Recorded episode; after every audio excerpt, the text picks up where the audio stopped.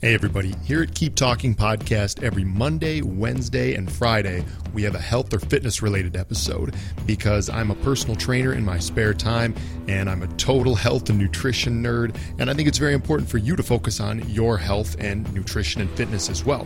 Now, a lot of Keep Talking's audience is non native English speaking, and the language in these episodes is often advanced English. But I'll make sure that I speak clearly and concisely enough for all non native speakers and, of course, native speakers to understand. All right, enjoy the episode.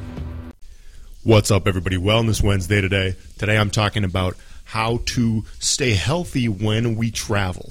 And I'm inspired to do this because today I'm actually traveling, not the day this is being released, but the day that I'm recording this podcast episode. And so I started thinking about, yeah, how do we stay healthy when we're traveling? And you know what the funniest part about this is? Is I've been outside the US like like 10 times maybe in my life.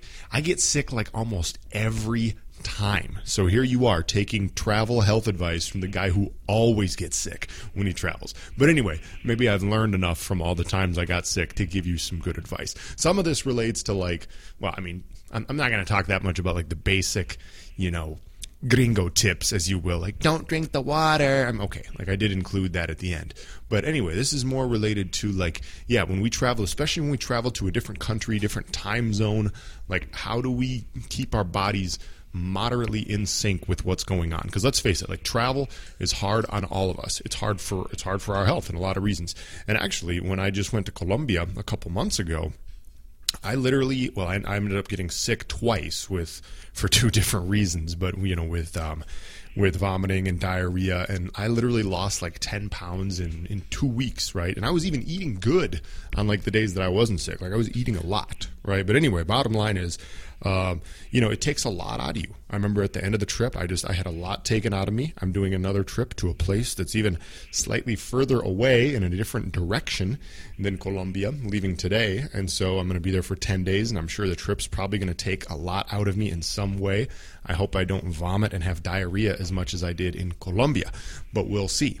Anyway, uh, the point is, it takes a lot out of you. So uh, this is just some some general like how to stay healthy, as healthy as possible. How do we feel good when we travel? Because let, let's face it, like like believe me this happens to a lot of us a lot like we get real amped up psyched up about a trip somewhere but then like a couple days in or you know like halfway through it or whatever we're like oh my god i just my body just doesn't feel right. I'm not enjoying this nearly as much as i was hoping. If you've traveled you've probably been there before right? So some tips on how to hopefully feel good as good as possible throughout your trip and when you get back. And i didn't have like a This isn't like ordered in uh, you know some fancy way. I don't have like a specific number of tips. I'm just kind of gonna talk and ramble, and that's in general what I do on this podcast. So first thing, okay, like let's talk about the airport and the planes, right?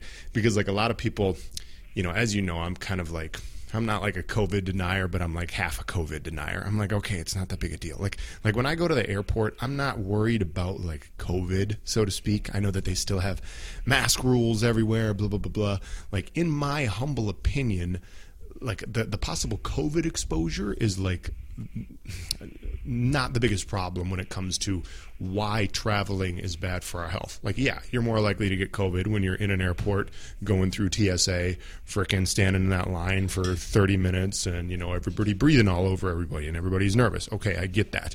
And then when you're on the plane in these close quarters next to all these people in the seats that are seven inches wide, like, I get that. Okay.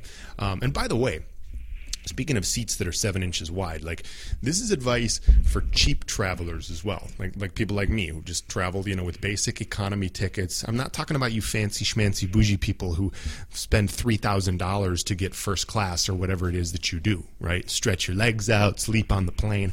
I'm talking about the people who go on like an overnight cross Atlantic flight, like I'm gonna do tonight, and can't get a minute of sleep because we're scrunched up in these little seven inch seats. That's what I'm talking about.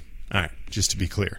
So, anyway, okay, we got you know we go, we're at the airport, we got the plane. Now, what's funny is other people like me, like biohackers, quote unquote, for example. I'm not like a hardcore biohacker, but you see a lot of biohackers when they go to the airports, they got on these fancy like anti-radiation suits. You know, it's uh, they got these like oh my buddy's laughing in the background. This is hilarious. Like they, they sell these things. And like you know me like i get somewhat into this stuff. I'm like you know shut off your wi-fi at night put your phone in airplane mode don't have it in your pocket. It's going to radiate your testicles blah blah blah blah. Like I, I do believe in that in that like the amount of low level radiation that we're exposed to uh, is probably not good for us, be it via cell phone networks, Wi-Fi, etc. And I know that Google will tell you, but Sean, it's non-ionizing radiation. It's Google says it's okay. Yeah, I get it, but I'm still not sure yet. Okay. Anyway, so airplanes. Okay, you got these these fancy biohackers to protect themselves from the radiation. They put on these like the, these like suits, right? Or these like I don't know how they do it. It's like yeah, these fancy things that you can buy to protect your body from the radiation. It's sort of like when you go to the dentist and you're sitting there getting your you know x-rays of your teeth and they put that like vest on you right anyway but and uh, like the, the weird thing about it is like i was reading this article from scientific american and it's like okay the major source of radiation exposure from air travel comes from the flight itself this is because at high altitude the air gets thinner the farther you go from the earth's surface the fewer molecules of gas there are per volume of space thinner air thus means fewer molecules to molecules to de- deflect incoming cosmic rays, radiation from outer space. With less atmospheric shielding, there's more exposure to radiation. Like essentially, we're exposed to like a hundred times the amount of radiation that we normally would be when we're in the plane. Don't quote me on that. Like I, yeah, some there's something in here like radiation dose equivalent to about a thousand chest x-rays or something. Okay like you get the point. We're exposed to a lot more radiation apparently in the plane. Now i don't have like a fancy anti-radiation suit. You know i just sit in the plane and i take the radiation right? But that is definitely a thing that we're exposed to to more radiation right? Now the other thing about the plane one thing that i never figured out and this is why hydration is key when we travel. But like, do you ever travel and you notice like I'm just super dehydrated at the end of the flight, and it doesn't even make sense because maybe you like drank water every time they brought it around to you. Like I always feel like that. I have never gotten off a, a flight feeling hydrated. It's always dehydrated, but it doesn't really make sense to me. And I was reading this other article from Cleveland Clinic, and essentially like because the air pressure is lower at higher altitudes, it makes our bodies take in less oxygen. So then airlines pressurize the air in the cabin, but not to sea level pressures. So there's less oxygen getting to your body when you fly, which can make you feel drained or even short of breath. Anyway, essentially, you know, yeah, it, it, dehydrates the shit out of you, right? I always notice that at the end of the flight. And hydration, as we know, is just a key to stay healthy all the time. So when you're on the plane, like try to drink as much water as you can. Obviously, keep drinking water when you arrive to your destination. And like, don't even get me started about the stuff that they serve on the plane. Jesus God! Last time I was when I was coming home from uh, from Colombia, it's like it's like it was a nice flight too, like an American Airlines flight. You know, very nice. And um, they're giving you these uh, these little what are they called like biscoff biscuit some sort of weird sounding like biscuit thing. It's those little cookie crackers that have like 200 calories worth of diabetes inside of it. It's just like it's like nothing except like sugars, added sugars and vegetable oils. It's like all the things that will kill you. It's it's absolutely terrible for you. Like this is what they serve you as your little snack on the plane because heaven forbid you go through a 3 to 4 hour flight without eating, right? Um, but anyway, like like what I like to do now when I'm on the plane is I in general will use my flights as a time for like a prolonged fast. And we've talked about this a little bit before on this podcast like the benefits, pros and cons of fasting, intermittent fasting. But like I think what I'm going to do today for example, I think I'm going to eat something when I'm at the airport waiting for my flight because I've, you know, the food at the airport can be decent depending on which restaurant you go to. The food they serve on the planes, in my opinion, even like the meals are usually kind of crappy and then like the little snacks are just god awful you know? Like hey how's about a diet coke and a little biscoff cookie or whatever that is? 150 grams of sugar that way you can sit there in the plane and not burn it off whatsoever right? Um, so anyway like the stuff they give you is just terrible. I like to just have water only when i'm on the flights and kind of will use a long travel period as a time for an intermittent fast of you know 16 18 20 up to 24 hours. Now maybe that's not the best advice for everyone. I mean intermittent fasting works better for some people than others. Women have to be a little bit more careful with it um, just due to hormones and around menstruation.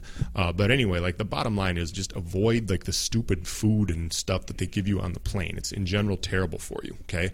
Now uh, another thing that goes along with that is like okay like food is the, food is the biggest aspect of this in my opinion just because when we travel we get sleep deprived. Like for one reason or another unless you're flying from like Minneapolis to Chicago okay that's a little easier. But like if you're traveling anywhere somewhat long distance even if you're in the same time zone it's probably going to fuck up your sleep a little bit okay just a little bit in a certain way. And if you're doing like a cross Atlantic thing like I am today, it's definitely going to mess up your sleep. You're going to a totally different time zone. So, what happens when we get sleep deprived? All of the hormones get messed up. Our hunger and satiety hormones get totally messed up. We have cravings for crap. We want to eat bad, crappy food. Okay, so we have to fight those cravings. We have to say, no, this isn't actually my stomach telling me I'm hungry for this. It's just the cravings because everything is messed up. Okay, so just just be disciplined with your food intake a bit. Now, food in general obviously when you arrive to your destination like this is where like the the gringo tips come in. And when i say the gringo tips i mean like the standard like you know people from the united states be like don't drink the water there. Don't eat this. And like there certainly is truth to that. Like you don't want to be drinking the water in you know a lot of different countries. And my biggest one is street food. God i've made some big mistakes with street food before. Oh in mexico one time i just got these random tacos from this little uh, pueblo mágico they call it like one of those little magic pueblo. What's the word for pueblo? Town, a little magic town, Pueblo Mágico. And I got sick for like three days. I was literally traveling to Guadalajara for five days with friends. And like the first three and a half days, I was out, bedridden. Like it was terrible. Drinking like electrolyte hydration drinks to try to stay alive just because of the street tacos. So, like, yeah, don't be stupid and don't like drink bad water and eat street food. Okay. Simple stuff, right? Um, but like a lot of this stuff, um, Oh, another big one is you know when you're at the airport and when you're on the plane, keep moving a little bit. I mean, I understand you can't stand up that often during the flight sometimes, but when you get a chance, stand up, act like you have to go to the bathroom, go to the bathroom, whatever you know when you're at the airport don't be the person that like sits there on a chair the whole time hunched over playing diddly squat on your telephone with your bad posture and sitting there not moving because like as we know probably the biggest contributor in my opinion maybe the biggest contributor to all of the quote unquote metabolic diseases we have nowadays diabetes and even you know things like heart disease, whatever, is the fact that we don't move as modern humans. We are sedentary, right? And if you just get up and, and move somewhat frequently throughout the day, that's probably the best thing you can do for your health. And it's funny because when you travel, like if you're one of those people who is at the airport and you just sit in a chair the whole time at the airport, you know you're going to just be sitting in a much smaller, less comfortable chair for the next four hours or whatever on the plane, right? So, like, the point is get up and move a little bit. It really helps us feel better. Now, once you get to your destination, okay, I want you to get outside and get some sunlight, right? Now, this is all about circadian rhythms. So, what is jet lag? Okay, jet lag is when we mess up our circadian rhythms by traveling to a time zone where the sun rises and sets at a different time. Why is this bad? Primarily because it messes with our hormones, okay? Our body is programmed to say, oh, okay, my 24 hour cycle is telling me now that it's morning here I begin to, you know, well, I'm producing more cortisol, I'm becoming more alert.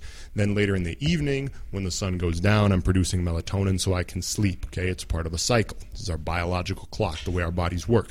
When you go to a totally different time zone, that's all totally messed up. And I've talked about it before. It's funny because, like, most of us do this at home every weekend just by staying up two or three hours later and waking up two or three hours later on, you know, Saturday and Sunday as opposed to during the week.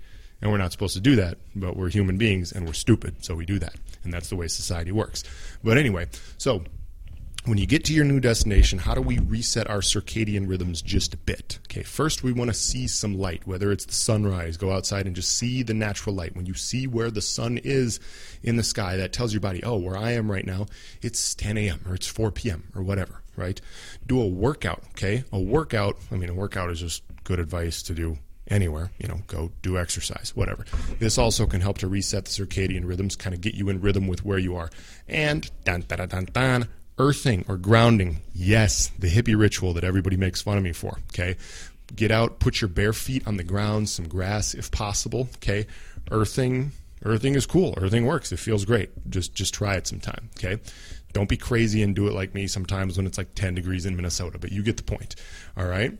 Um, you know, the funny thing with jet lag is I'm going to see how it works for me this time because I'm going to a time zone that's seven hours ahead of mine. And like when you fly east, like I am in particular, it, it is tough to uh, you know to adjust. And since I'm going to be there only for ten days, I honestly don't even know if I'm going to like get unjet lagged during the trip. And this is funny because this actually reminds me of I told the story a while back on the podcast about when I went to Bahrain in uh, 2013 and I was going to teach English. And this is actually a, a, kind of a weird story in my life. It was a story about about fear, about making kind of a bad decision, probably multiple bad decisions. Let's be honest. Um, but anyway, long story short, I had taken this position to, uh, as a 15 month contract to be an English teacher in Bahrain, and you know, I was still fairly young at the time, um, fairly insecure, immature for a lot of reasons. Of course, as you know, now I'm the most secure, mature person in the whole world. No. Um, but anyway, I'd taken this position and uh, I arrived to Bahrain. And then for a couple different reasons, I just didn't like what was happening. And I kind of became like scared to stay there for 15 months.